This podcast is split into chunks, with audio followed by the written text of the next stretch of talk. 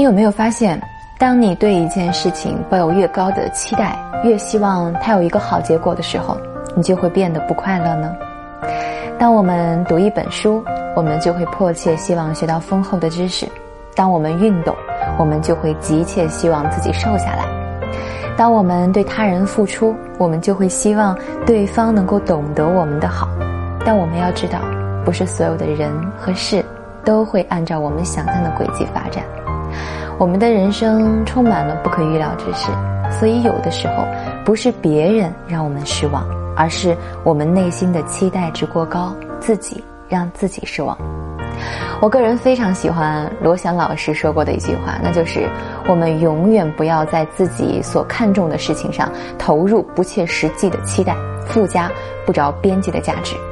因为人生唯一确定的就是不确定的人生，有限的人和事永远无法承受我们无尽的期待。当你不抱期待时，就会发现生命处处是惊喜。当我们没有足够好的心态去处理自己失望的情绪时，就只能告诫自己降低期待值。所以，找到让自己舒适的生活方式，保持自己的节奏，不去过多预想事情的结果，才能摆脱掉许多无谓的烦恼。